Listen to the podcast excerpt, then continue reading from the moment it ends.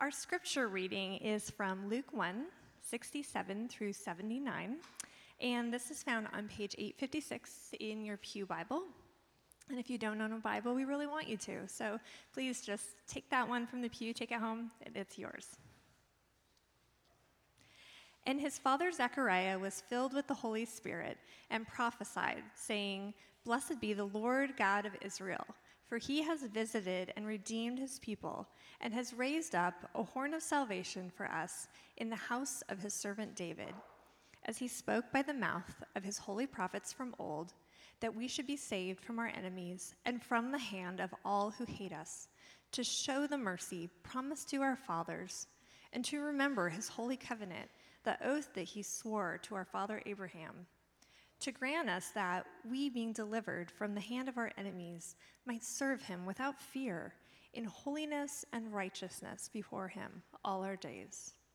And you, child, will be called the prophet of the Most High, for you will go before the Lord to prepare his ways, to give knowledge of salvation to his people in the forgiveness of their sins, because of the tender mercy of our God, whereby the sunrise shall visit us from on high to give light to those who sit in darkness, and in the shadow of death to guide our feet into the way of peace." This is the word of the Lord.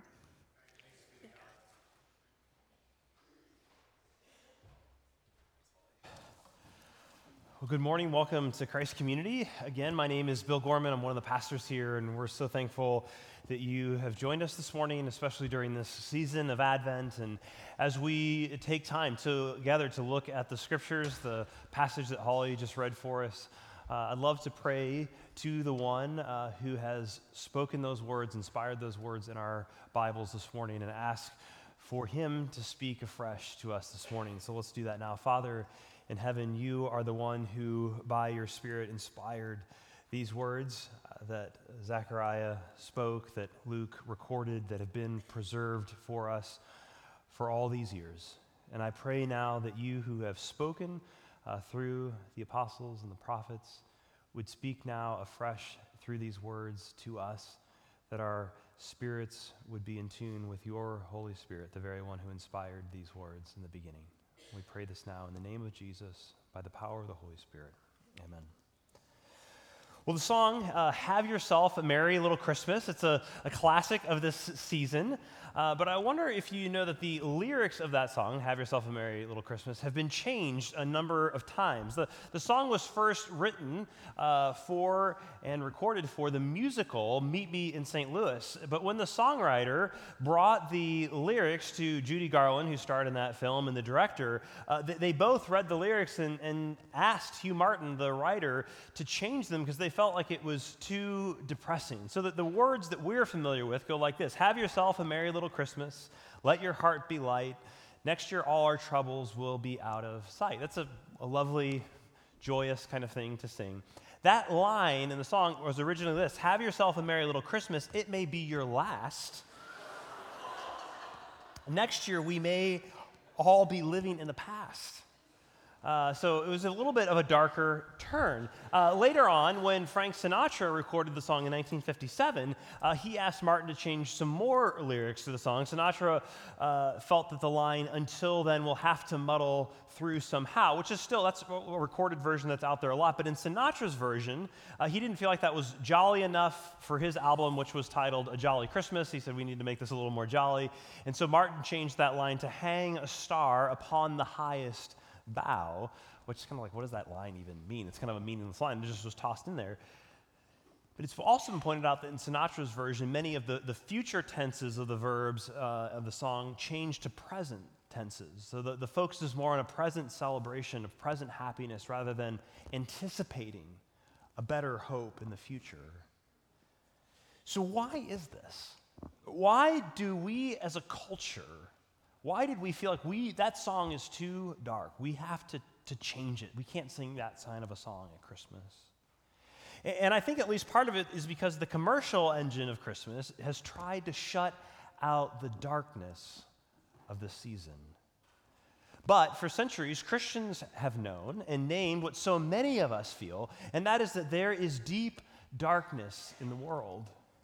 And in this season of Advent, much like the season of Lent prior to Easter, is designed to help us take what the writer Fleming Rutledge calls a fearless inventory of the darkness. What a great line. I love that. A fearless inventory of the darkness. Last week, Tish Harrison Warren, who wrote the fantastic book, uh, The Liturgy of the Ordinary, she wrote an op-ed piece for the New York Times uh, titled, "Want to Get into the Christmas Spirit? Face the Darkness.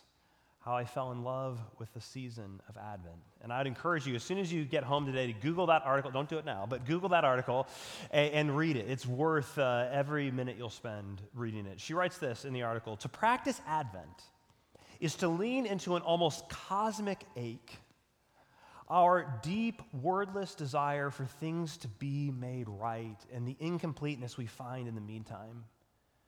We dwell in a world racked with conflict, violence, suffering, darkness. Advent," she says, "holds space for our grief. It reminds us that all of us, one way or another, not only are wounded by the evil in the world, but are also wielders of it, contributing to our own moments of unkindness or impatience or selfishness. The believer and the atheist alike," she says, "can agree that there is an undeniable brokenness to the world, a sickness that needs remedy." And then, you know, later on in the article, just she points out she's not totally anti-celebration at this time. She says, "I don't want to be the Grinch tisk-tisking anyone for decorating the tree early or firing up Jingle Bell Rock before the twenty-fifth. She says, "I'm all for happiness, joy, eggnog, corny sweaters and parties, but to rush into Christmas without first taking time to collectively acknowledge the sorrow in the world and in our own lives seems like an inebriated and overstuffed practice of denial." Again, what another well-crafted line, an inebriated and overstuffed practice of denial. And so this morning, if you are here and you feel the ache, if you feel the darkness, you, you feel the holiday blues, you, you feel like you should be joyful and happy, but you just can't be, Advent is for you. And it's for all of us. It's what we find here in our passage this morning that the church has been doing for centuries, what Zechariah was doing in this first song so long ago, one of these first songs of Christmas in the Gospel of Luke, which is the series we're in for Advent, looking at the beginning of the Gospel of Luke and the songs, the poems that are captured in those first couple of chapters that celebrate the coming of Jesus. And Zechariah is looking at the whole world and he's naming the darkness. He is naming the need for a Savior to come. He's taking a fearless inventory of the darkness. And then against the backdrop of that darkness, the dawning of life, of salvation, of Christmas is all the more stunning. And so this morning together, as we look at Zechariah's song, we want to take, for the most of the sermon, we just want to take a fearless inventory of the darkness together. What is in this song that points to the darkness? And then we want to pause also for a moment to begin to marvel at the beauty of the sunrise of salvation. So first, as we look at the song, we, we see at least three types of darkness on display in Zechariah's song. And the first is the darkness of silence. And, and I think all of us, uh, most of us probably, have at some point in our lives experienced the darkness of silence. You've longed to hear God speak. You've prayed, you've pleaded with him for something, and it just seems like there is no answer. Or worse, the answer is no, and you feel utterly alone. And the silence is deafening.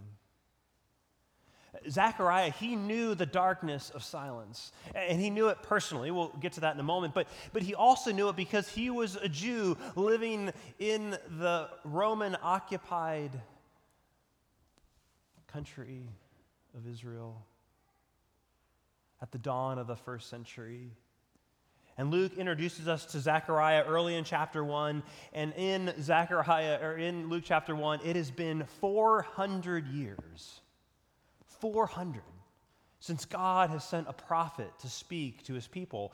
And you see in the history of God's people, in the history of God's people, the Israelites, really from the time of Moses, the leader who led God's people out of slavery to Egypt, he was considered kind of the first prophet From that time all the way through to the time that God's people were exiled into Babylon and then seventy years later come back to their homeland, all during that time God had sent prophets, people to speak God's word, to call them back to faithfulness to his covenant, to offer encouragement and hope and, and promises that God would send a deliverer and hope and restoration. But after the prophet Malachi at the end of the Old Testament in our Bibles, there had been no word from God, just silence. Silence for four hundred years. It's a long time, nearly half a millennium, right? Almost half a millennium of time. When you think about that today, okay, what was happening four hundred years ago from today? The year was sixteen nineteen. The first African slaves were being brought to this continent. four hundred years. That's how long it's been since God has spoken. And Zechariah felt it acutely because he was one of the eighteen thousand priests who were serving God in the temple. And he was doing his best to obey and to serve God, to, to keep the practices of the law, hoping for a word to come from God, hoping him for God to send a deliverer. And, and he also felt that silence acutely because of his own personal circumstances. Zechariah and his wife, Elizabeth, they were old. And just like Abraham and Sarah of the Old Testament, who this is supposed to call to our minds, those connections, they were old and they had no child.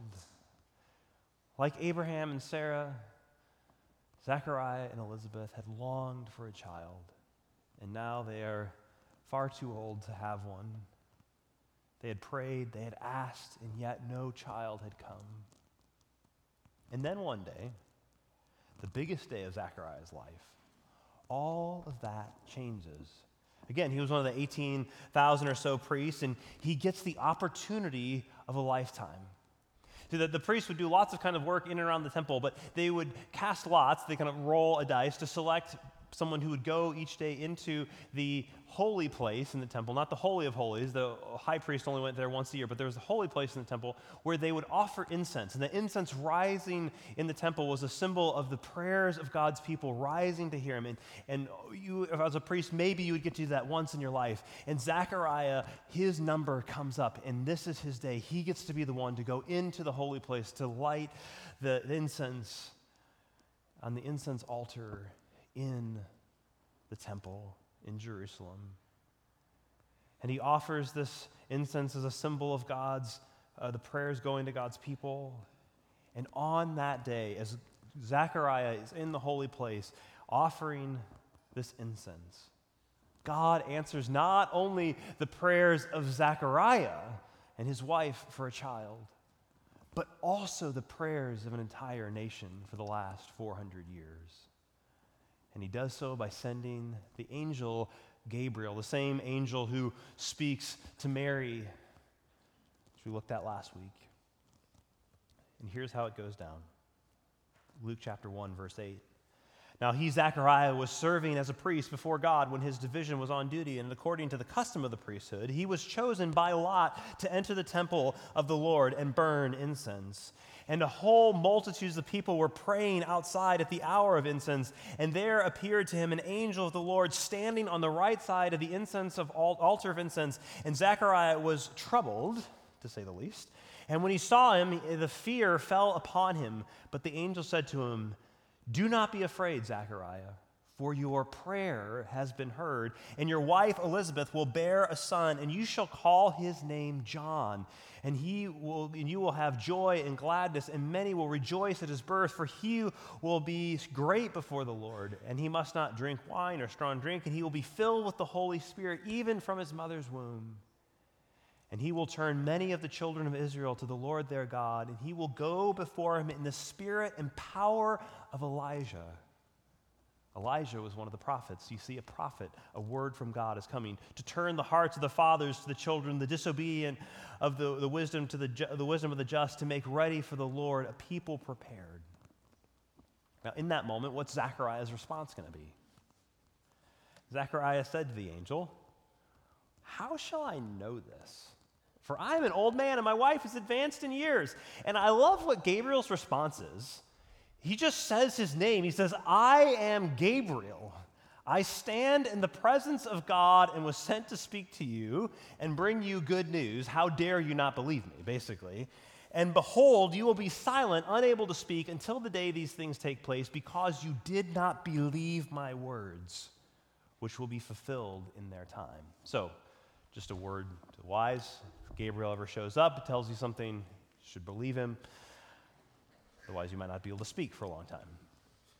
After four hundred years, the silence is broken. It's ironic, though, that the silence has been broken, but now Zechariah can't speak. Zechariah and Elizabeth will have a son, and he will be a prophet like Elijah. But because Zechariah doesn't believe, he doesn't get to speak until the baby is born. And, and then we you know, fast forward in the story, and the baby is born, and he writes the name on a tablet. His name should be John. And initially the people were like, wait a second, that can't be his name. You can't name him John. You don't have anyone in your family named John. Even the first century, people had a lot of opinions about baby names, um, just like they do today. And uh, they're like, you can't name him John. And he's like, no, the name is, is John. And in that moment, as soon as he writes it on the tablet, he can speak again. And he sings the song that we heard read at the beginning of the service. He declares in verse sixty-eight, the Lord has visited us. Verse sixty-eight, blessed be the Lord God of Israel, for he has visited us and redeemed his people. Now, that language of visiting or visitation is not kind of common language that we use. At least I don't use it in this kind of sense that we talk about maybe going to visit someone's house for the afternoon, or maybe some guests are coming to visit for Christmas for a few days. But the, that translation of, of idea of visitation isn't just like dropping by. It's, it's, a, it's a word of intimacy, of presence, of staying close, of settling in for a while. You know, it makes me think of, of Cousin Eddie in Christmas Vacation. When he says to Clark, now, now you don't get too attached to that R V because we're taking it with us when we leave next month, right? Now, don't take that analogy too far, because I think that would make Jesus Cousin Eddie in the analogy, but or Zechariah, I don't know. Uh, so during the season of Advent, which again is what Christ, to Christmas what Lent is to Easter, during the season we take an inventory of the silence, all the while remembering that we live on a visited planet. We live on a visited planet.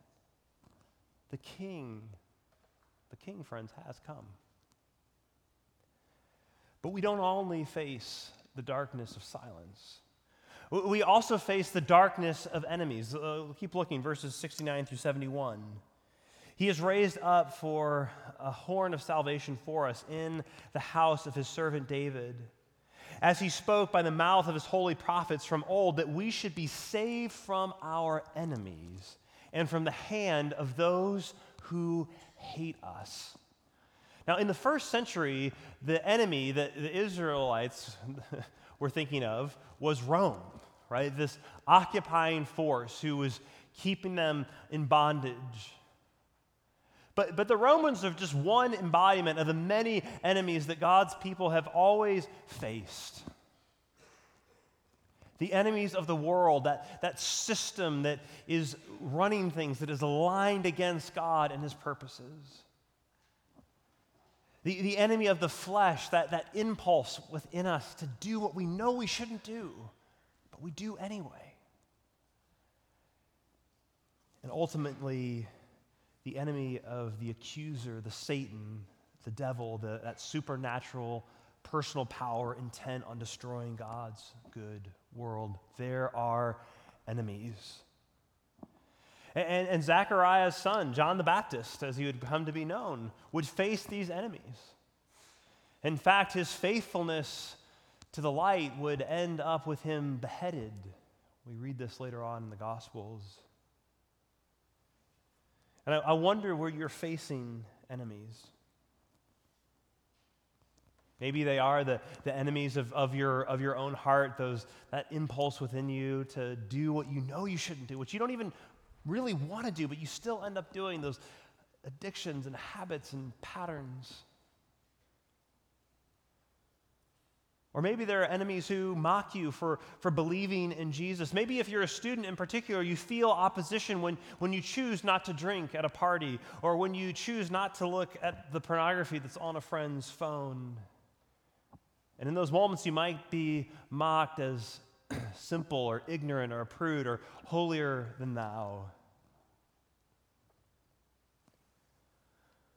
We remember the darkness of enemies in this season.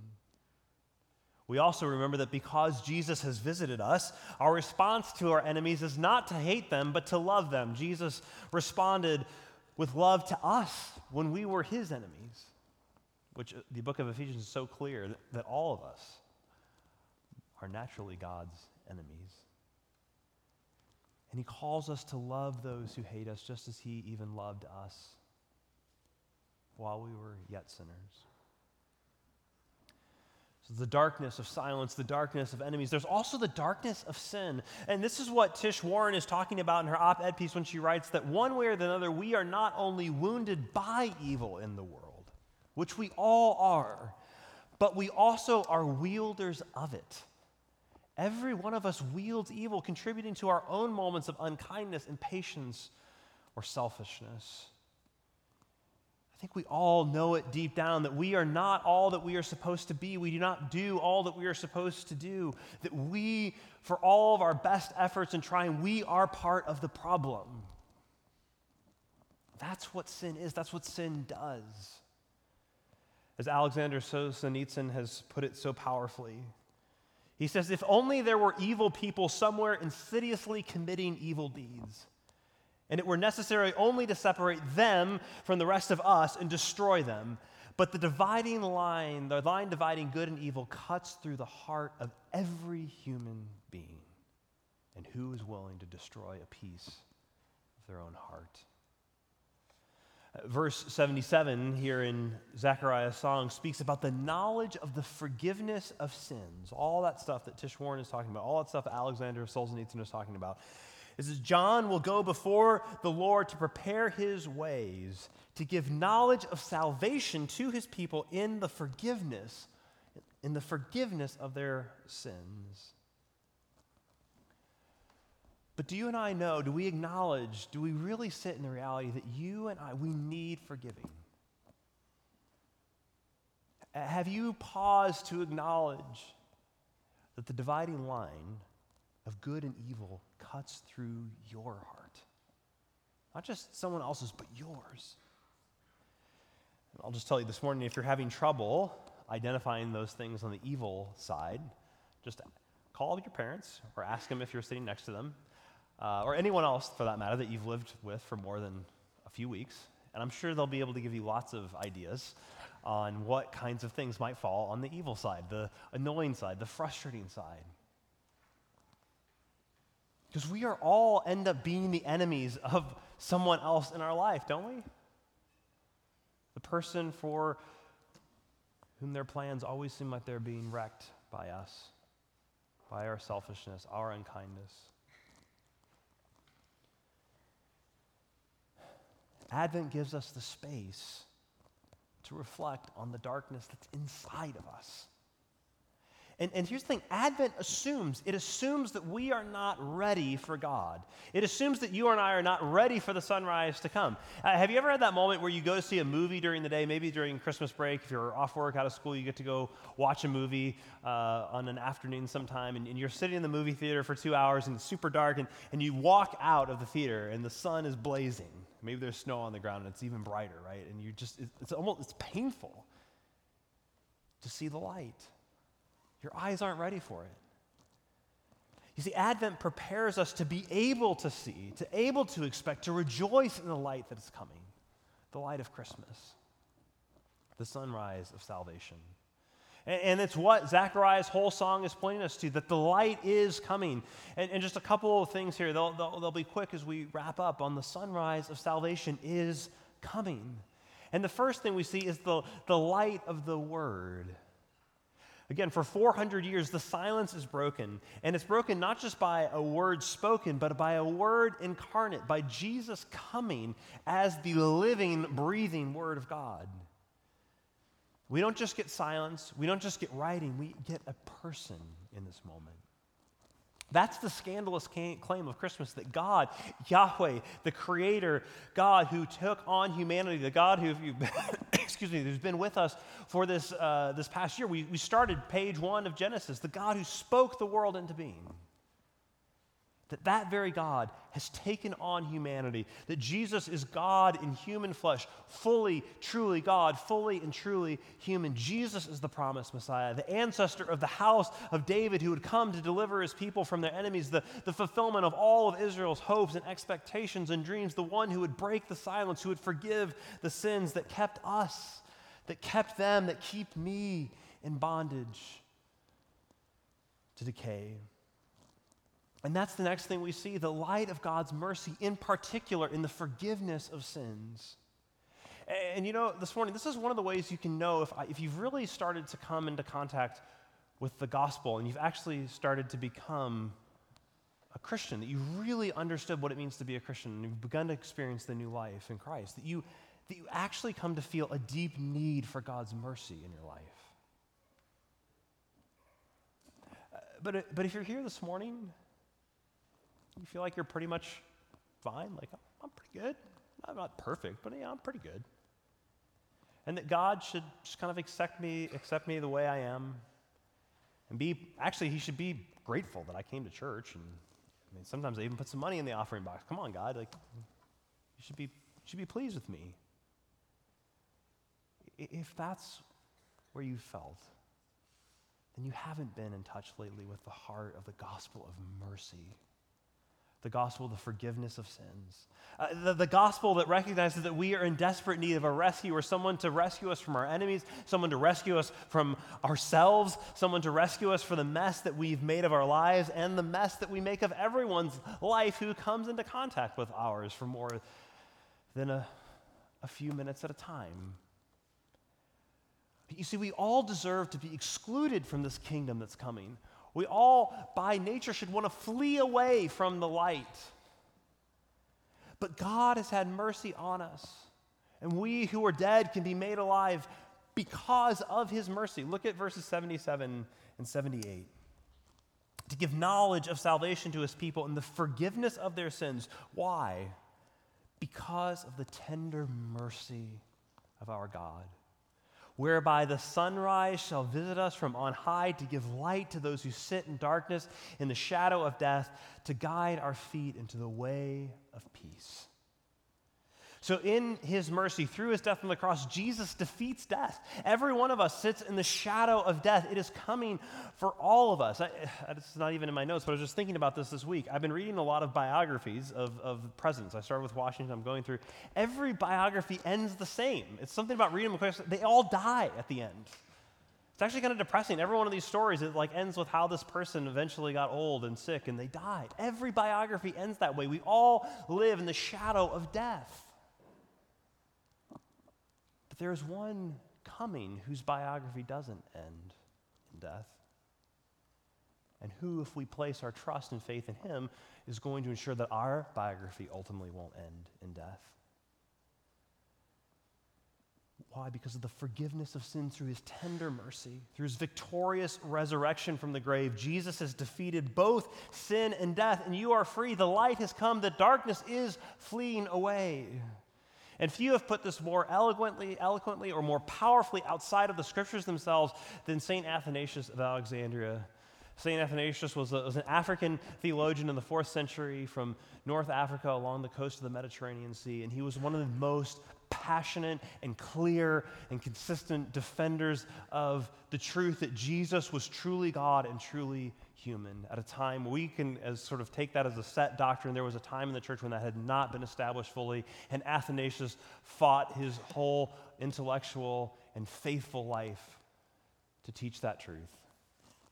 And when one of his best works on that subject, called On the Incarnation, he writes these words: "You know how it is when some great king enters a large city and dwells in one of its houses. Because of his dwelling in that single house, the whole city is honored, and the enemies and robbers cease to molest it."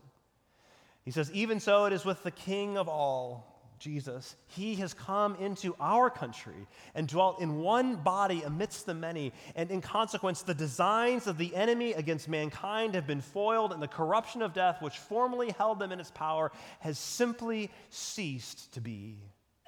For the human race would have perished utterly had not the Lord and Savior of all, the Son of God, come among us to put an end to death.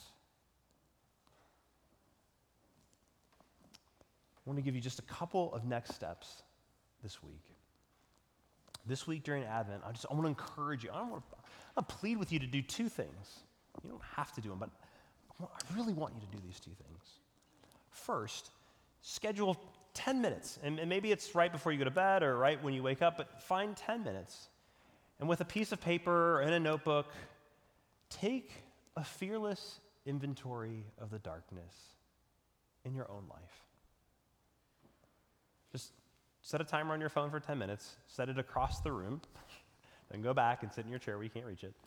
And with a piece of paper, just write down on the top of the, just two questions. What is the season of Advent calling me to change? And where do I need mercy? And just sit for ten minutes and just write. See what comes out. Just keep writing, whatever comes to mind. Doesn't have to be polished, doesn't have to be punctuated correctly, just kind of stream of consciousness. What do I need to change? What is the season calling me to change? Where do I need mercy?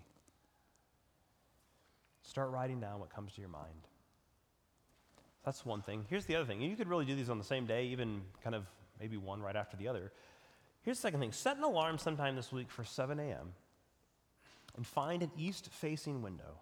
Or, or, or better yet, go on a walk. And as you do, watch the sun rise. Right now, the sun rises and comes to what is considered full sunrise at about seven twenty-two, seven twenty-three a.m. So if you start walking or looking out your window at seven a.m., it'll be, it won't be pitch black, but it'll be pretty dark. But over the course of twenty minutes, the light will come and fill your window, fill your neighborhood, fill it as you're walking. And as you watch the morning go from dark to light, ponder the reality that ours is a visited planet, that the King has come, that he will come again, that his light will chase away all the darkness forevermore. Because yes, we face the darkness of silence. Yes, we face the darkness of sin and suffering. Yes, we face the darkness of enemies, but we don't face the darkness without hope. And in those practices of taking a fearless inventory of the darkness, of, of watching the sun rise, again, you don't have to do those things this week. You also don't have to take a vacation, but both, I think, would be really good for you to do. Find places of joy in those moments. The light has come, and it will come again in full. That is the great promise of Advent. It lets us embrace the reality of the darkness, but not without hope, for we know that the light has come, and the light will come in full again. Let's pray. Father in heaven, thank you that you have sent the light of your Son, Jesus, to brighten our world, to defeat death, to chase away the dark shadow of death for all time. And that through our faith and hope and, and trust in you this morning, that our biography does not have to end in death, but it can end in life, in resurrection life from the very Son of God who has come to be with us. The one who has made us has come to live with us. May this week we go in the hope of that knowledge that we live on a visited planet where you, our Maker, has come and dwelt among us and is coming again to renew all things. In Jesus' name, amen.